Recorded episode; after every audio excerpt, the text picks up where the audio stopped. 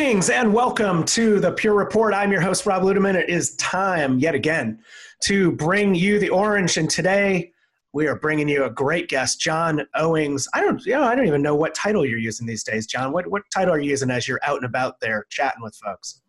Today, I am a principal solution architect for next gen applications. Outstanding. Next gen applications, a very wide and kind of nebulous term. You're really you're really kind of spearheading the charge around what we're doing with with containers and orchestration, right? Yeah, yeah. So I, I spend a lot of time, you know, technically what I do, right? You know, beside the title is I spend a lot of time showing showing customers kind of our integration with containers, uh, with Kubernetes, those types of things, and a lot of times the conversation comes down to you know a lot of my VMware experience because I had a lot of, a lot to do with around our vSphere and stuff integrations working yeah, with Cody yeah. for a long time. So, um, you know, I, I, know I will never get away from doing cloud and VMware. So, which is fine. I enjoy doing that too. It's gonna follow you forever, right? Yep, always. Oh, that's awesome. Well, how um, how are you keeping? I mean, I know you spend a lot of your time kind of traveling around and seeing folks. How are you keeping engaged now? Obviously, the virtual thing is an option, but are you kind of missing some of that hands-on work that you're able to do when you when you're flying around and, and seeing folks in person? Well, you know what's funny is is that like I, the flying around and seeing people is always a lot of like just in person of what I do now on Zoom. Yeah. Right. Um, I probably still spent a good amount of time online help with if customers needed direct help, especially when it comes to setting things up in Kubernetes, because you know a vast majority of people in the world still don't. You know, it's not like their everyday job. Yeah, uh, is Kubernetes. So you know, walking people through like how to set up storage with Kubernetes is you know I could do that just as easy on Zoom as I could sitting in their office, and uh, you know, I think the, the employees at the airport miss me a ton, but they miss all. I, uh, my kids, my kids um, don't miss me anymore. They may want me to leave soon, but um, I've been yeah. home too much. No, like, I know. Daddy, are you going to go to trip anytime? Yeah. yeah. When are you taking off again? Yeah. My, my, my, we have two cats here and they always look at me like, all right, you guys have been home enough. Like, can we get our house back, please? exactly. We don't, we don't need you guys here anymore. Well, that's awesome. How do you, how do you, I'm also interested with, with roles like yours, how do you time slice, right? Because there's, there's a certain amount of the, I'm going to go show, right? Best practices, mm-hmm. show how to do things. But also you like to kind of roll up your sleeves and, and create test things, hack, right? You're doing some hackathon stuff right now. Like, how do you, how do you time slice? How do you find time to do both of those? So I, ha- I have to block it out. I mean, yeah. at this point in time, if I don't block out work in the lab or do that, either one, I'm up until midnight doing it, which has happened. Yeah, sure. My my family doesn't appreciate that as much, uh, or you know, because I'll I'll just be on sales. I mean, I our teams are doing a great job of going out and meeting people that are learning about Kubernetes, and when they that's like a trigger, they hear that word, and all of a sudden, you know, I have to appear and uh, it's fun. I have you know I have a peer in down in Florida, Simon Dodsley, who also yeah. does the same great. thing, mm-hmm. and and you know a little bit different accent, but you know he, he we we all kind of share the same story. Yeah, yeah, well, I, and I'm interested in getting your perspective on that since you kind of live in that space. And right, you mentioned the cloud and virtualization thing, and there was was actually a really interesting blog and article that I that I came upon the last few weeks that was something to the tune of, you know why I cringe when people say c- containers or Kubernetes is the new virtualization, and it was mm.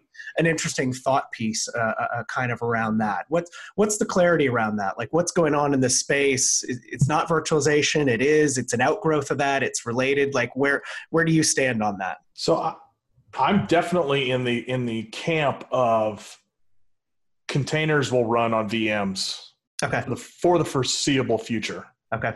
I don't I don't feel it's a wholesale replacement um, for a couple of reasons. One, first biggest one is skills. Is the people out in the enterprise that are going to be deploying Kubernetes? Well, they've been doing vSphere for the last ten years, and so the the smoothest and easiest transition is to just start running it within a virtual environment, right? Uh, the the second reason is is is actually a little bit more obscure and one I've learned learned from our friend Argenis, uh, you know, who does database stuff. Yeah, yeah. Is is is security. Hmm, okay. And when you're running on bare metal and everyone has execute rights to the CPU, you know, there's still concerns about things like Spectre and things like that. So with a VM, you can kind of cordon them off. Hmm. And I can I can do things. And then the third the third big one is a lot, you know, whether it's what VMware is offering or, or Rancher or any of the, you know, offerings that are out there, I'm seeing more people wanting to do cluster as a service. So rather than building a giant cluster like you would for VMware and say, everyone run your VMs on it, right? They're saying, hey, this, you know, Rob, here's your little, here's your Kubernetes cluster, run your apps Yeah. uh, that you need to build here. And it may be between three and 10, 12 VMs. It's really exciting. My dog's even excited about it. That's all right. We had Barks on a couple months ago, and there was a dog next door to his apartment or condo or whatever. And man, it was like every five minutes. That's just part of what we got now. That's just how we're rolling. No one's leaving and only you know Amazon rings the doorbell and so he's got to let everyone know he's here. Of course, protect the house, protect Yes. protect the landscape. That's all right. oh, I just roll with it now. No, we do, we do. Um, well, awesome. No, I, I love how you rolled through those. Cluster as a service. That's a new one that I've uh, I've not really been that familiar with. That's um, that's fascinating. I like that. Yeah. Uh, yeah, and it is something that I think a lot of a lot of people are interested in because if I let's say I, am just learning Kubernetes, I could screw it up and then I could just run a delete command and build a brand new one. you know what I mean? Like there's no commitment like you would with a bare metal server. Yeah, yeah, yeah.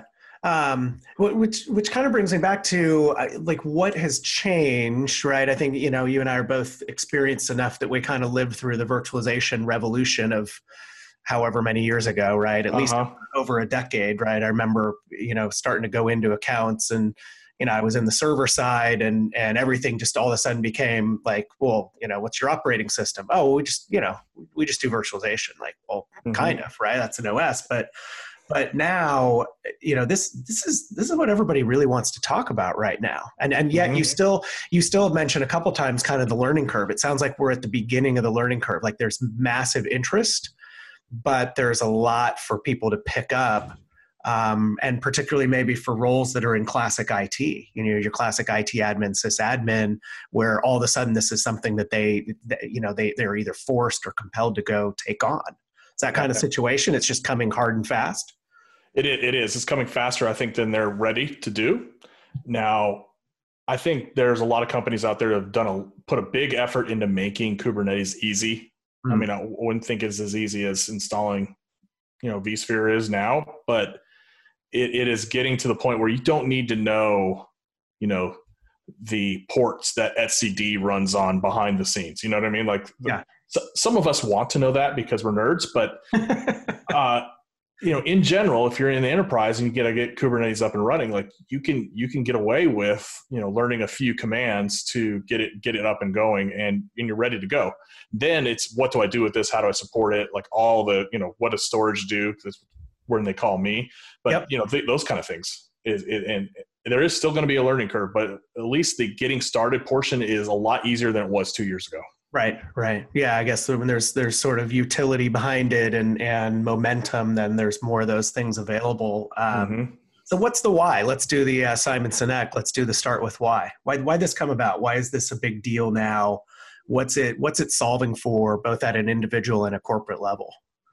I, I think that because it was born in the cloud, it was a common way to deploy applications across different kinds of infrastructure platforms, Mhm. right?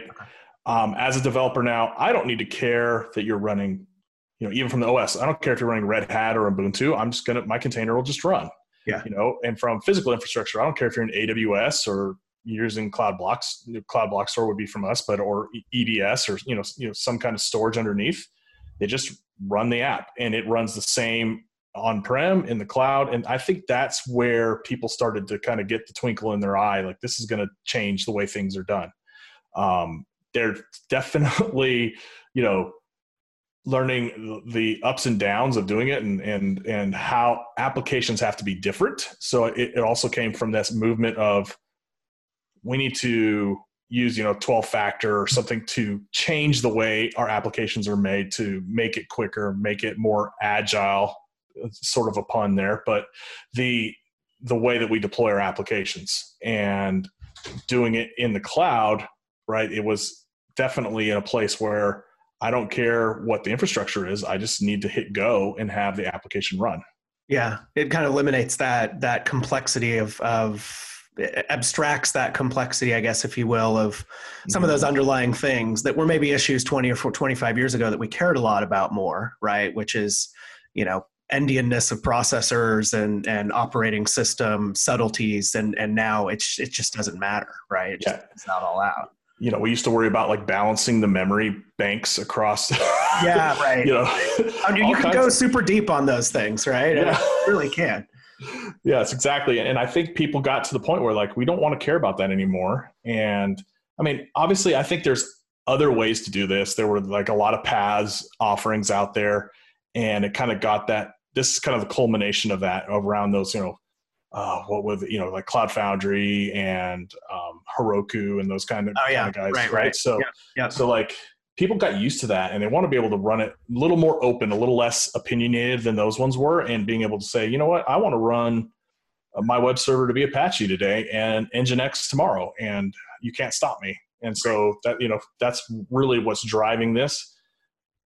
But from my opinion, yeah, it almost feels a little bit like what OpenStack was promising to do initially too, right? It was kind of like the one the one connect connection to rule them all, I guess.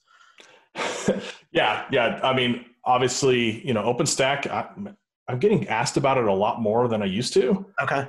Uh, it's not dead. No, no. Um, I wasn't implying that. no, no, no. Well, I, I, actually saw a comment earlier today where somebody said it's not dead yet, and and uh, it's actually not. And it's it's funny is uh, getting more and more questions about it, but at the at the same time, it is it is um, does require a level of effort. I think that is similar to what you do with Kubernetes, and so a lot of times those communities have blended together. I think it's the best way to put it. Like a lot of the same people are in the same places. Yeah, yeah, yeah.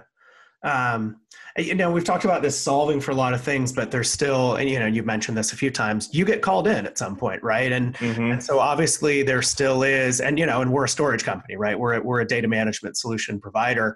Um, you still get called in, so there still is a storage issue that comes about with with folks that are you know doing you know this container adoption. What what do you see? What are, what are those what are those kind of storage gotchas that we can theoretically and really do solve for?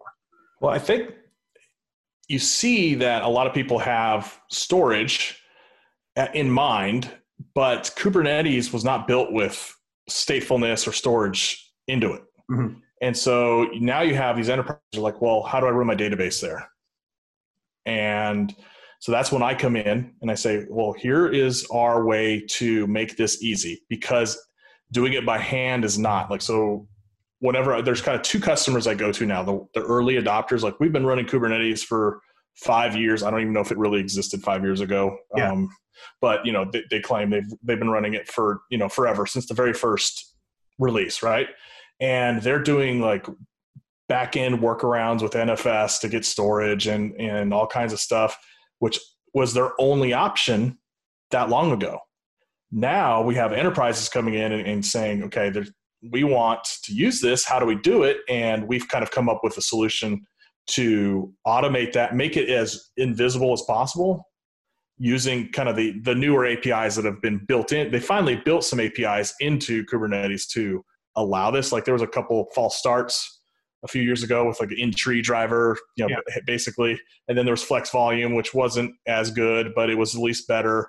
And now with CSI, right? So that, that's kind of like the common API for everyone, all the storage vendors to use. We've taken advantage of that and really, you know, it's kind of, I think, taking it to the next level where we can really enable people to do real stateful applications in Kubernetes and not worry about all the things that were problems three or four years ago. So I still see, and I'm just rambling now, but I still see people on on Twitter that are like, you can't run you can't run that kind of application in Kubernetes. It's not made for that. Yeah, yeah. And I think they they um they've been scarred by an experience from four years ago. Ha. Huh. Yeah, when it wasn't as mature, right? Or yeah, when exactly of, when they were at the bleeding edge, right?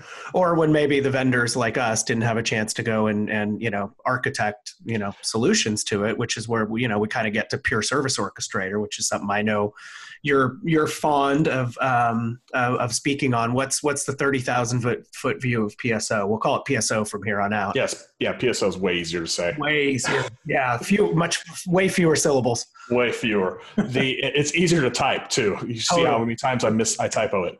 The PSO, the thirty thousand foot is it's container storage as a service. Okay, so it is one hundred percent out of band management of just orchestrating the storage. So create, you know, I, I'm a developer. I want 100 gigs. Please provide it to me. And I, they don't have to know anything about the infrastructure. They just get 100 gigs to use, which just happens to be on a FlashArray or a FlashBlade, you know, giving them all the all the benefits that we would of just a normal, you know, FlashArray environment where we've been doing for databases and VMs for 10 years. Yeah, yeah, same benefits, same storage services, upgraded, all that. It's just a, yep. it's a nice you know tool or layer that goes in that kind of simplifies. And then they kind of have that aha moment where they're kind of like oh all right well this this greatly simplifies i don't know that whole line that we marketers love to use about freeing up people to go do more strategic work right? They they probably don't have to go mess around as much with with the you know with the mundane storage things anymore. Exactly right? Like when you can switch from you know hour a couple hours of shell scripting every time you want to add a container to an environment to um, just tell the developer to put this one line in their YAML file. Yeah. Right. That's huge. That's one that, you know, the data, the, the developers or the consumer who, you know, it could be database, whoever, right? Yeah. I always say developer generically, right. consumer of Kubernetes. All they need to know is I want storage and we'll make the rest happen. And the storage team, infrastructure team, all those people that we traditionally hang out with, it, they are, they're going to just, you know, provide an API key and PSO takes care of the rest. So it's really nice for them. Um, I would say that the one concern, you know, I get from them, you know, so to not paint, the, just not just only, you know, the pretty picture is the concern I get from the storage teams. Like, how do I stop them from using the whole array? Mm, right. right. Um, luckily, Kubernetes provides a great quota system where I can say, you know, Rob, you only get you only get ten terabytes. If you go one byte over, it actually stops you. Okay. So that's really nice. that is um, really nice. Yeah. Luckily, we the nice quota system built into that. So I'm I'm very thankful for the whoever that was that in the open source community that invented that because totally. Awesome. Yeah, very clever uh, and a good thing, and a good thing. Yes. Um, I, I, know you guys and a whole bunch of others are adding, you know, adding and, and updating PSO over time. What are some of the new interesting highlights that uh, that that you would want to talk about? What's what's come out lately? So my my well, my new favorite thing, which is actually an old thing, but it's new again. It's kind of funny. Is is topologies, right? So in our like our very first 1.0 version, we invented this feature called you know basically labels. And, um, labels is something that's included in Kubernetes. You can do it for your apps. You can do it for your compute nodes. There's all kinds of cool stuff you can put in there. Well, we figured out a way to label the storage and kind of have it participate in that. Where now a developer could say, with an extra little label, say, I want my storage, but I want it from the dev environment and we would interpret that and make it go to the right place. Hmm. Now, um, CSI broke that about a year and a half ago. So the, the common API, right? So now Pure is not in control of everything, yeah. which is good and bad. uh, is is that they broke that, and so this new concept called topology that we were able to work with to, to bring that feature back, and that just came out at the beginning of uh, April, mid-April, right? so April, April like release. Yeah, yeah. yeah. um, I don't know what day it is anymore. No, and, none, none of us do. I, I only know what day that was because I think you wrote a blog about some of this stuff. So I was like, yeah. If I, you know, if I was smart, I'd look at the date on the blog, right? so, um, but yeah, the the what's what's fun about that is that now we actually extend it even further to what as far as I can tell from searching the internet, like no one else is able to take advantage of this in a way that allows the um, consumer of Kubernetes, right? If I'm going to run a database and it needs to be distributed, so something like Cassandra, yeah. or in the blog post I'm using Cockroach okay. DB, right? And it I want it to be, you know, distributed across an availability zone. Now all I have to say is Kubernetes, make sure that this these um, containers are running across this availability zone. So, you know, east and west is the mm-hmm. example mm-hmm. I give in the blog post. Well, now Pure Service Orchestrator is able to interpret that and provide a high availability across arrays um, based on those tags. So, you know, if you're in the east zone, you get a storage volume from the array that's in the east. And if you're in the west, you get a storage volume from array that's in the west. And then the application's handling replication, but now if I lose a whole rack or if I lose the whole availability zone, the database keeps going. All right. Right. Um, and so we kind of have a, a, array redundancy in there with uh, taking advantage of the application replication features and stuff that are built in there. Okay. That's an exciting new one. I mean, there's, there's obviously, there's a, a list of of cool ones. The other one that we always got um, asked about because I think the number two thing that I, I, got asked besides quotas was how do I expand the volumes? Mm-hmm. There wasn't like a good way built in to do that. Okay.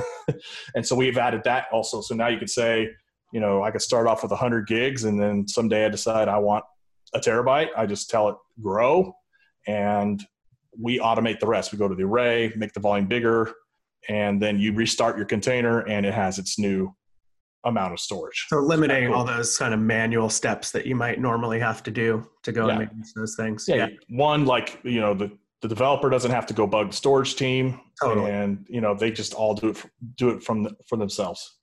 How do you, I know you probably get some of these requests as well, but how, how do you guys, like is development on PSO, do you, do you guys think about what to put in on your own or is it more do you get more feature requests and like hey could you guys do this from the actual users like from input from you know consumers in the field i would say that like these few things were definitely driven by customers asking for them okay. like and we're pretty pretty open to it like one they come in from me and, and simon and some of the people in the you know the, the principal engineers and stuff that are out in the field we we get questions you know just from meeting with customers. Yeah. And then, you know, now the more traditional open source way is people send us messages on GitHub.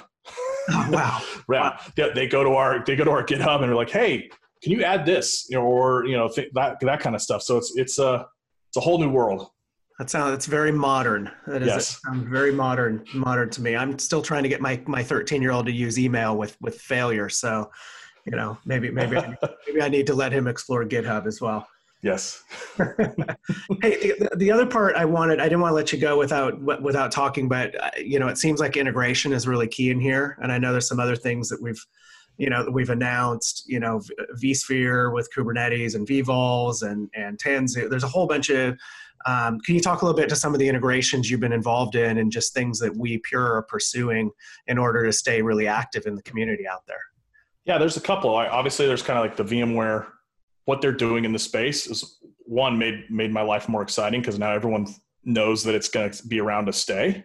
Yeah. Um, but so we're working tightly with them on their their driver can basically take advantage of our vVols in order to provision that storage from a whatever their vSphere uh, with what do they call it vSphere with K8s or um, TKG Tanzu Kubernetes Grid. They all have this driver built into them that just it talks to VMware, talks to vCenter basically, and provisions virtual disks and attaches them much like we would do on the PSO side, but external to that. And so what we've done is we're working with them because it can take advantage of vVol's kind of base today.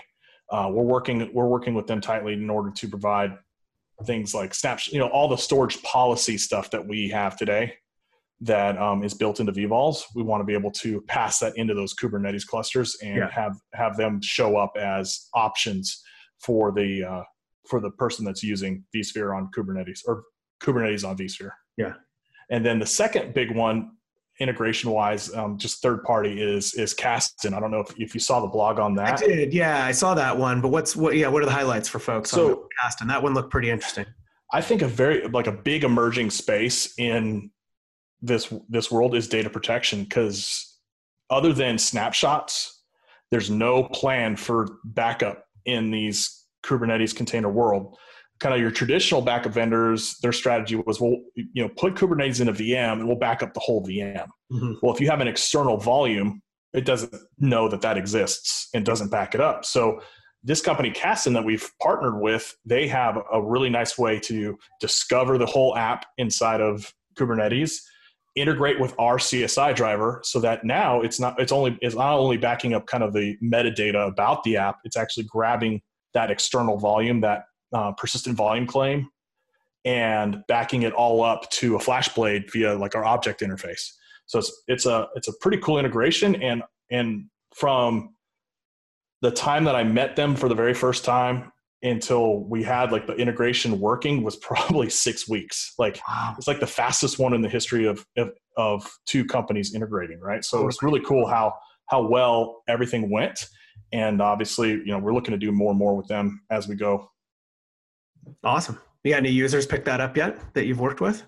I have a few that are very interested in it, especially uh, especially some financial institutions where you know they still have backward backup policies like a lot of times maybe these cloud native companies they're like well we'll just snap it to something you know what i mean like they they're not they don't have those like retention and backup policies that right, have right. been handed down from the sec to them you know yeah, yeah. Uh, so like yeah so they they're very interested in how this works because from what i can see there's a few others that are trying to catch up but these guys are kind of leading that space awesome well nice work with that um, anything else that you want to highlight? Because I, I got to wrap. We're getting close to time, but um, what else? What else are you excited about? You see maybe on the horizon? Not not necessarily that we're doing that you can give away that's roadmappy, but anything that's out there that uh, that you're kind of intrigued by.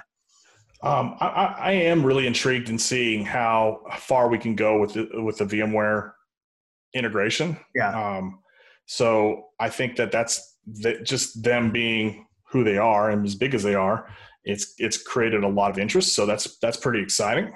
And so I'm interested to see where that goes. And addition to that, like I'm starting to try to get involved in some of the more community stuff around Kubernetes, which is almost overwhelming because it's a lot of people. And so so I'm I'm there's some things that even outside of storage that I'm trying to learn about, like the the cluster API. If you if anyone wants to Google that, right, it's very interesting stuff uh, around provisioning and, and cluster management. So when I talked about cluster as a service earlier, just yep. how that all works is is quite interesting to me. Awesome. Well, always something to learn out there for you. Hey, where, where, do you want to send folks for more information? What's what's the best place for them to go get up to speed on some of these things? So the probably the most regular cadence of, of new good stuff would be on my blog. If you go to blog.2vcps, so do, that's 2vcps.io. Cool. And uh, I have good updates there. I mean, obviously, I, when it's a big thing, I put it on the Pure blog, but most of the time, uh, you know, my day to day stuff I put it on there, and there's lots of good, lots of good little tidbits and how tos that I put on there. Awesome. Yeah, yeah. And so, folks, you can also go to blog.purestorage.com and um, click on uh, containers. I think we have a category for that. If not, just do a search in the upper right. Mm-hmm. Um, we've got some good stuff there, and then there's a whole bunch of thing on the on the web page as well. Hey, man, this was fun. We'll have you come back on again. Loved it. I learned a lot too. All right, great. Thanks for having me. No, absolutely. Loved having you. Thanks everybody for listening and for telling a friend, a colleague about the program. We will keep having great guests like Jon on the program. And with that, we'll wrap for Pure Storage and Jon Owings. This is Rob Ludeman saying, don't look back. Something might be gaining on you.